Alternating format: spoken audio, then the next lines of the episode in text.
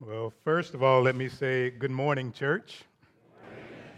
It is good to see you all in the house of the Lord on this morning.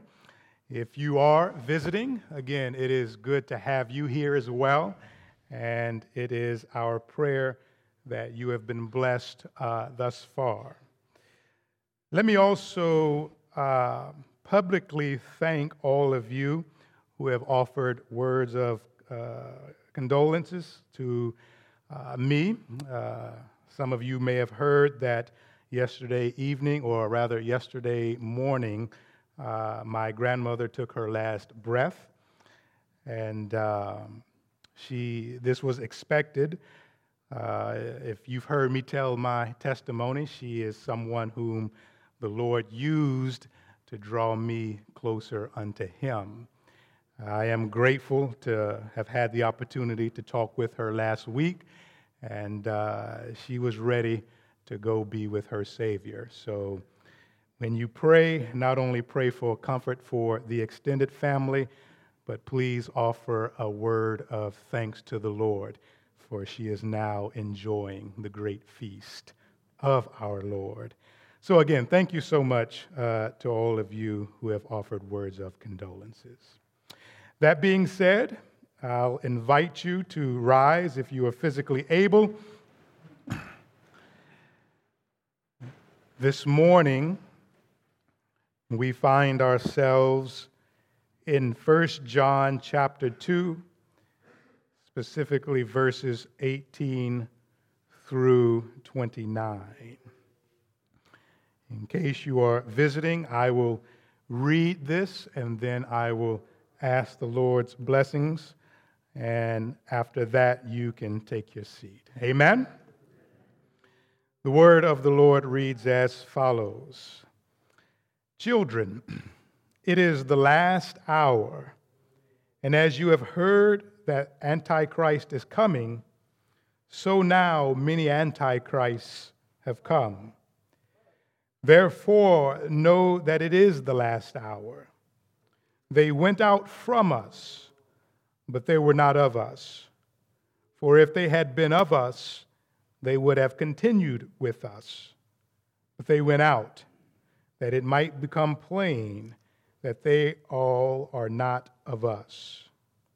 But you have been anointed by the Holy One, and you all have knowledge. I write to you not because you do not know the truth, but because you know it and because no lie is of the truth. Who is the liar but he who denies that Jesus is the Christ? This is the Antichrist, he who denies the Father and the Son. No one who denies the Son has the Father. Whoever confesses the Son has the Father also.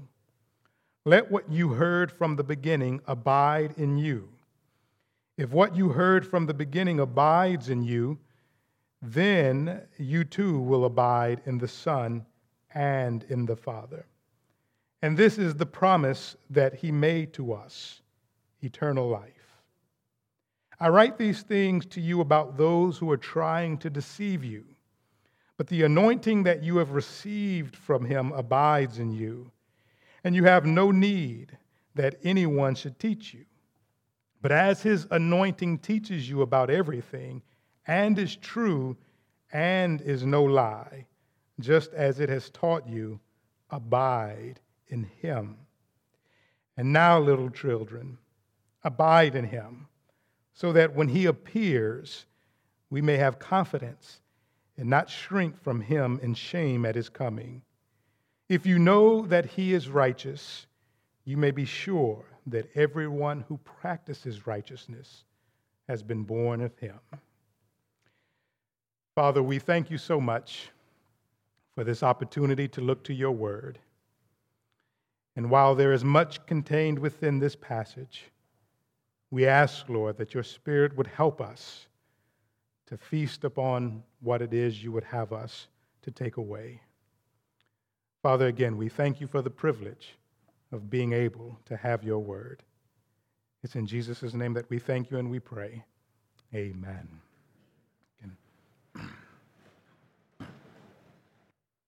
I want, if you, if you don't mind, I, I would ask you to put into your mind the picture of a mother grizzly bear I know that may sound kind of weird to start off the message, but I want you to play along.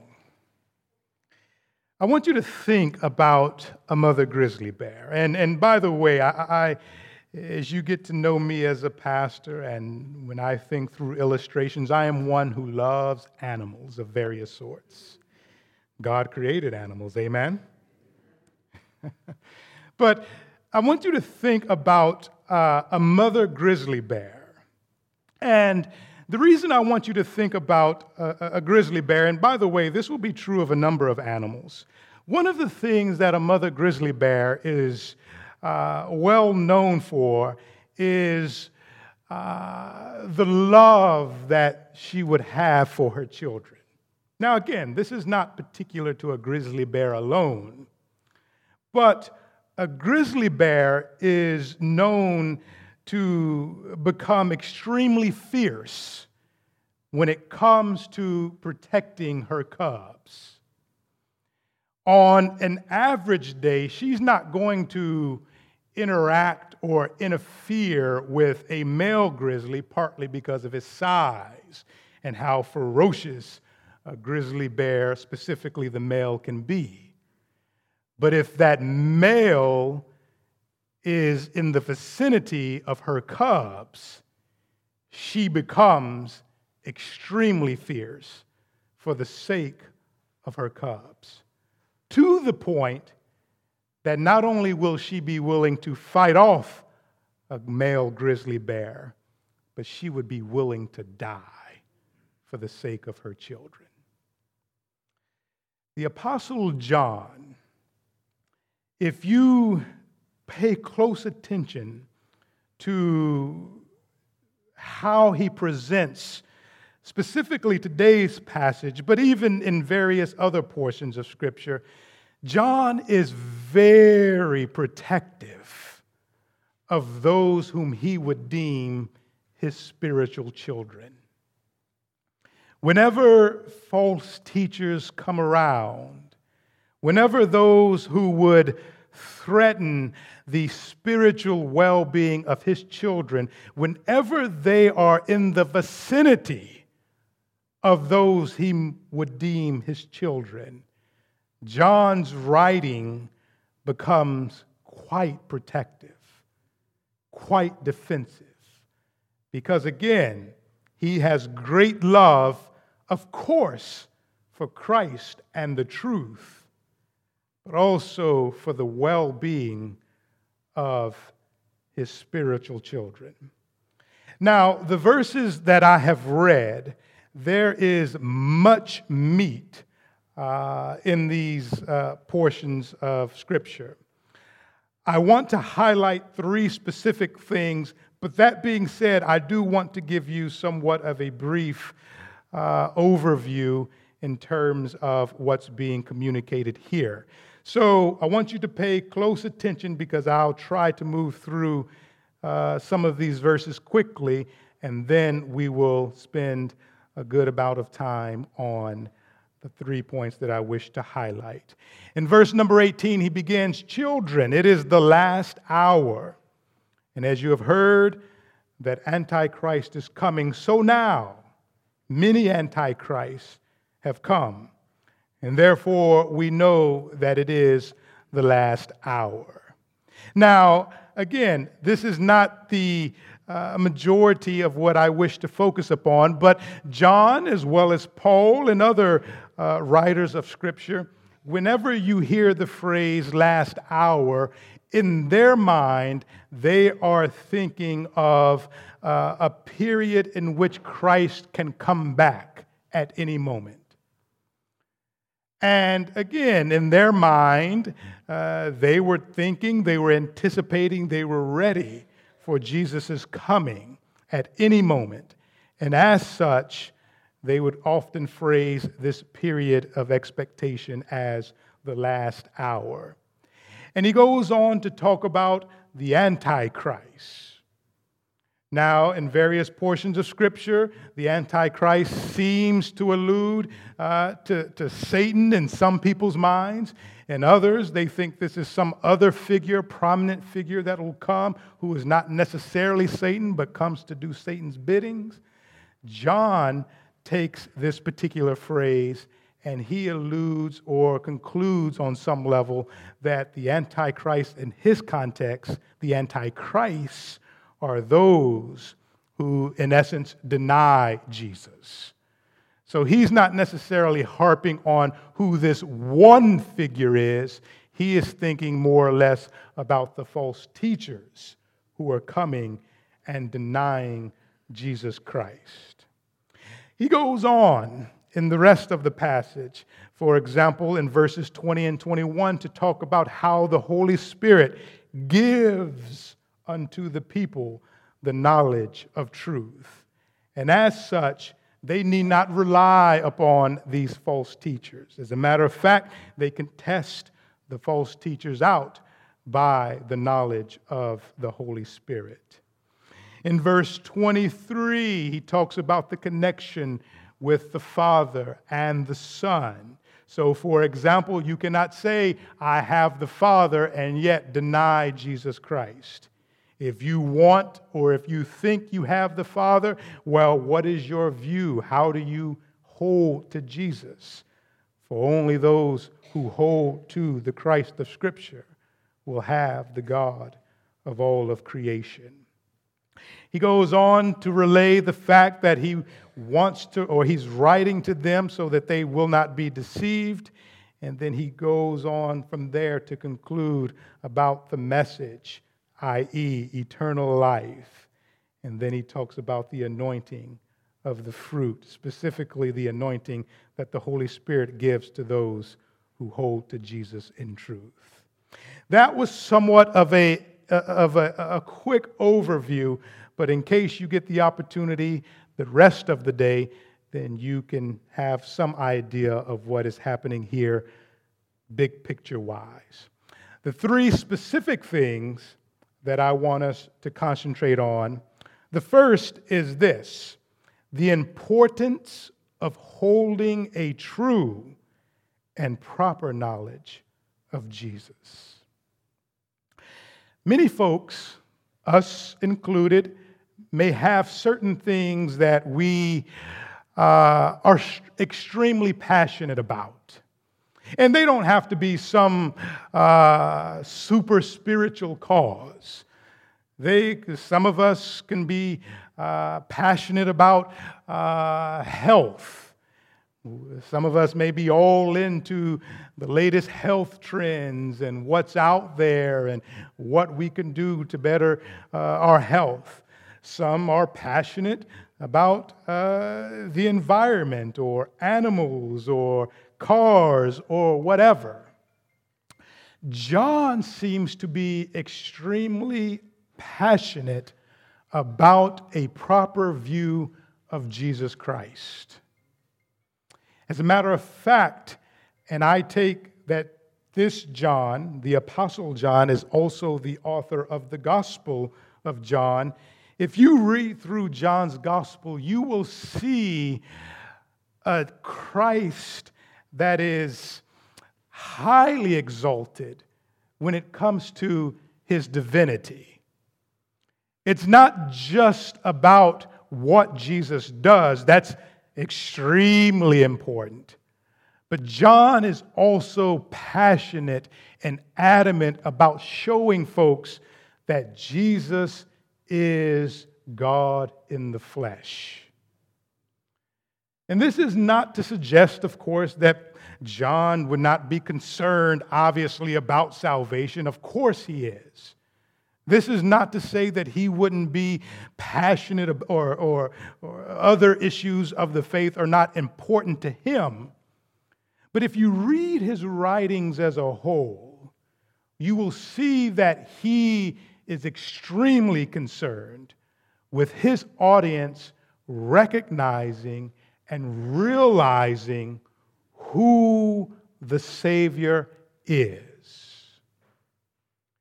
And so when he comes to his audience in this particular passage, he realizes that there are folks who were at one point a part of the church who have now left and they are going and they are promoting a different Christ. Some were saying that this Christ did not come into the, he did not come and have flesh. I've talked a little bit about that in previous sermons. But nonetheless, John is adamant and he is passionate about the Savior and holding a right and proper view about the Savior. And I would ask you, who is Jesus when you go out and if you have the opportunity to proclaim Christ, who is the Christ that you would proclaim? Now, of course, I'm not, I, I, I, I almost want to assume, I, I, should be very careful of doing that, but uh, for the sake of, of the argument, many of us would rightly assent to Jesus being man and God. And if you assent to that, that is the Christ that John would preach, obviously. But let's extend that for application purposes.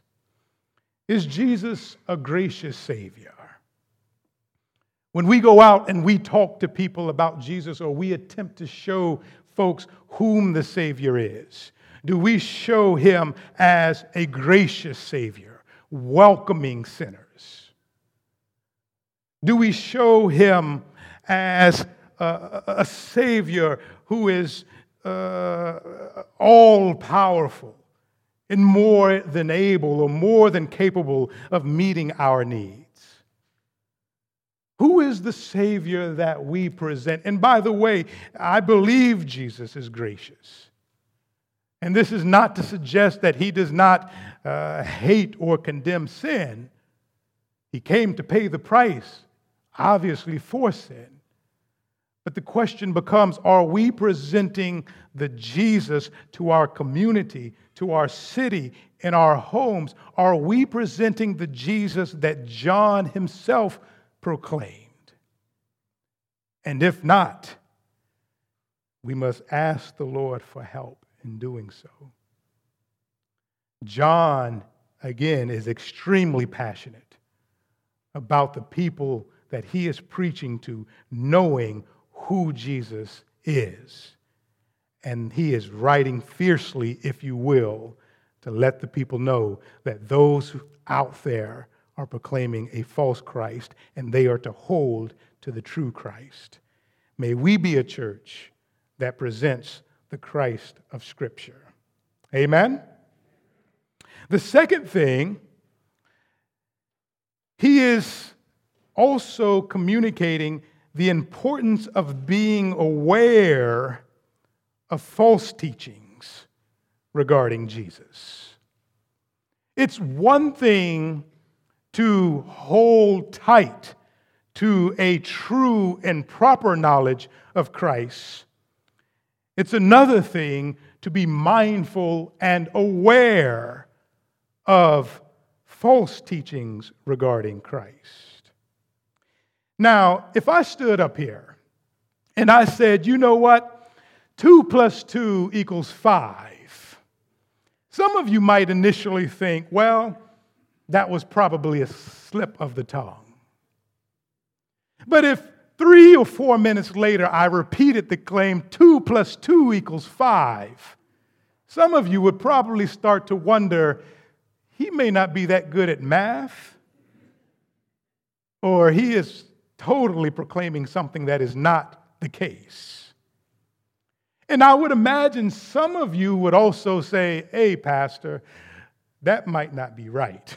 Well, no, no, no, not might, but that is not right. And I would imagine I would really throw you off if I said, yes, it is right.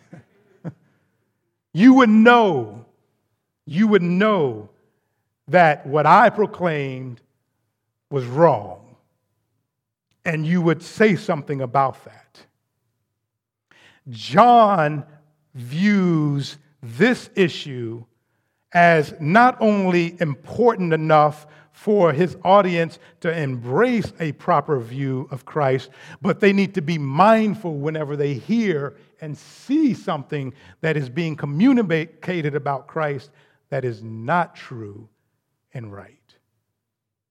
Now, of course, we uh, it's not my intention to get in here and to go over all of the historical views about what people claim about Jesus and so on and so forth. But uh, that being said, let me, let me suggest at least one or two for us to be mindful of.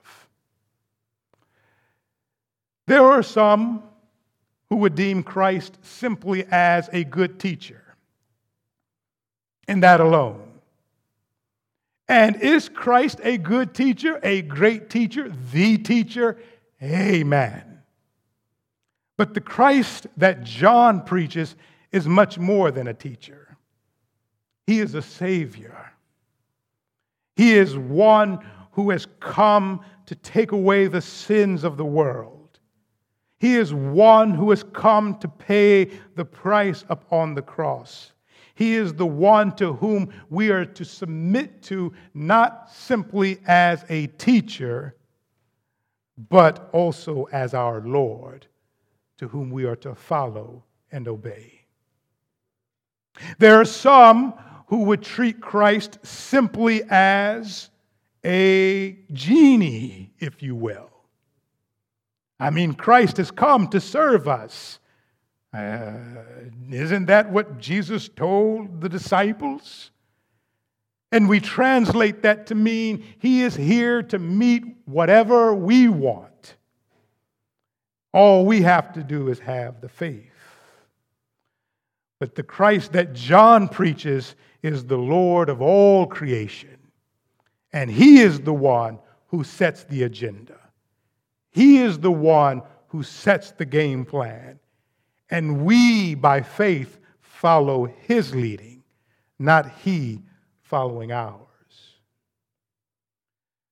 We must be careful, we must be mindful that not everyone who calls Jesus uh, the Son of God, if you will, holds to a correct and proper view of Christ himself. Now, again, that this point, we can go on and on about different views and so on and so forth, but suffice it to say that we must be mindful, we must be aware, especially in this day and age, that the Christ of John is not always the Christ of everyone else who proclaims Jesus' name. So may we be mindful and aware, just as John is writing to warn the people that the Christ that is being preached amongst them at that time was not the Christ of the Gospels. Amen? The third thing we should be mindful of is that we arrive at the truth, obviously by faith, but by the anointing of the Holy One. There are differences of opinion as to whether or not this is referring to Christ or to the Holy Spirit. Most, and I am one as well, who would conclude that this has to do with the Holy Spirit. In other words, be careful, be very careful of thinking that we can arrive at spiritual truth simply by intellect alone. Praise God for intellect. Praise God for good books. Praise God for affordable seminaries. I'm still wrapping my head around that, Pastor Stan. Three years, $5,000. Where was this when I was in seminary? Praise God for intellect. Amen? Use it as God gives it. But be careful of thinking that our minds alone will get us to understanding the things of God. To understand the things of God the way He would have us to understand them, ultimately, we need the Holy Spirit, i.e., the anointing of the Holy One. Now, John is not saying that these folks don't need to be taught. Obviously, he is teaching them. But what he is counteracting, and I referenced this in a previous sermon, is that the false teachers were going around saying, We have the knowledge, the secret knowledge. We know Jesus in ways that you don't know. And so you must submit to us, and we will help you. John is thinking in light of that by saying, because you have the Holy Spirit, you don't need those false teachers going around proclaiming what they're proclaiming. And this, this, this harkens back, this harkens back to the old covenant. And by the way, uh, I must thank one of my fellow preachers here. I, I, won't put his name just in case you think I'm wrong, uh, but uh, this harkens back unto the old covenant. Specifically in Jeremiah, where the Lord communicates to Jeremiah, you know what? I am going to give them a new heart, and I am going to place my law upon their heart. This will not be something that is external, but this will be something that is inward. And likewise, this, this, this inward connection with the Father comes not simply or solely through a law that is placed within our heart, but the Holy Spirit Himself dwelling within us. And by the way, this is good news for those who may not have the greatest of intellects. This, may, this, this is great news for those who, who may not have finished high school, who may not have a college degree. You may not know or be able to know some of these uh, educational items that uh, are helpful to know, but because you have the Holy Spirit, you can know the things of God. That is great news. And remember, he is talking, John is talking primarily to a crowd that would not have been literate, who may not have had uh, the scriptures in the form that we had them. And he is saying that you have an anointing from the Holy One.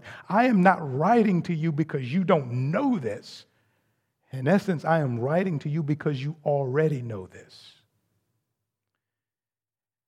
And so, brothers and sisters, how often are we placing our faith, our trust, our dependency upon the Holy Spirit?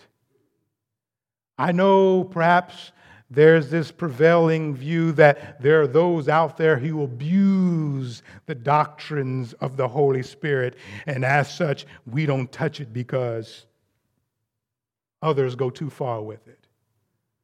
Some of us do the same thing with the idea of works because some use works improperly. We don't deal with it like we should. But, brothers and sisters, if the Lord promised us the Holy Spirit, we cannot turn a blind eye to the Spirit. And I want us, I want myself, I want us as a church to be a church that, yes, we are looking to the scriptures. God has given us the scriptures. I want us to look to one another as God has given us various gifts and insights. But let it be known that there is one spirit that we all share, and we must be reliant upon the Holy Spirit as it pertains to walking in the ways of God and ascertaining the truth of the scriptures. And so John says, You have an anointing from the Holy Spirit, and the Holy Spirit will lead you into a proper and true knowledge of Christ. I conclude with what John himself uh, wishes for the people. He says, and if you look to me, I'll go to the scripture for this particular one. In verse 26, I write these things about those who are trying to deceive you, but the anointing that you received from him abides in you, and you have no need that anyone should teach you. But as his anointing teaches you about everything and is true and is no lie, just as it has taught you, listen to this phrase abide in him. Abide in him. Sometimes we are tempted with shiny new toys, or uh, better yet, uh, new ways and new thinkings and new programs and so on and so forth. And I'm not suggesting that uh, new can't be a good thing. But the people in John's day, they had been taught about Jesus. They had embraced Jesus. And now there's a new wave of folks coming by, and they're trying to give new knowledge, new things. And some of the folks perhaps would have gone that way. But John says instead of going with the so called new secret knowledge, abide in Christ. What is it that may be tugging at you? What are those new and tempting ways, ideas, thoughts that may be pulling you away from abiding in Christ? What are those things that are competing for your attention, your soul, your faith, your mind? What are those things that are, that are attempting to pull you away? And perhaps you need to hear abide in Christ. Sometimes we find ourselves struggling. Is it worth following Jesus? I didn't know following Jesus would be this difficult. I didn't know following Jesus would require this amount of sacrifice. I didn't know that following Jesus would, would, would cost me friends, family members. I didn't know that following Jesus, or I didn't anticipate following Jesus, would, would cause me to, to, to give up certain preferences that I know I would rather have. And for some folks, they're tempted to leave, if you will, their abode in Christ and go the new ways. If this will give me new health or better health, perhaps I'll go that way. If this will give me more resources or better education or better this and better that, ooh, maybe that is the way to go. John is telling his people don't fall for that stuff. Those new teachers who are trying to draw you into something new about Jesus, abide instead in the Christ of Scripture. And let me suggest, brothers and sisters, that if we stay strong, if we stay if we abide in Christ, the Christ of Scripture, if we abide in Him, we are on solid ground. And we will see the fruits of abiding in Christ. John, in a certain sense, describes it as eternal life. And obviously, it is eternal life. But I want you to remember that whatever the ways of the world, whatever it is they have to offer, know that it does not compare to what it is that Christ Himself has to offer. So let us abide in Him. And if you're feeling tempted to step out, if you will, if you're tempted to embrace something else that is contrary to Christ, ask for the Holy Spirit to help you. Because we can't do any of the stuff that is required of us by ourselves. It takes Christ, it takes His Spirit. And the good thing is, whatever He requires of us, He gives us His Spirit that is more than able to help us. So, brothers and sisters, again, let us hold to a true and proper knowledge of Christ. Let us be mindful and aware of some of the false things that may be out there. And then let us also rely upon the Holy Spirit. And as we do, we'll abide in Christ. Father, we bless your most holy name. And Father, we think about not only the challenges that John faced in his day, the competing teachings and views and all of the things that were circulating that could draw or attempted to draw some of the faithful away. We have those today as well. And we pray, Father, that your Spirit would help us to stand upon the Jesus of Scripture. Help us to abide in the Christ of Scripture. If we feel tempted by the world, if we are struggling as it relates to issues of faith, may your Spirit hold us. As a church, Father, may we be passionate about Christ. May we think daily about our Savior and what He has done upon the cross for us. May we not only promote Christ, but may we promote His ways. And whenever, Father, we see something that stands contrary to Christ, help us to be bold in taking a stand. Help us to take these stands in a wise way. But nonetheless, Father, help us to honor our Savior, the teachings, the Jesus of Scripture. We ask this in Jesus' name. Amen. Amen. Amen. Again, if you are physically able, I'll invite you to rise for our closing song.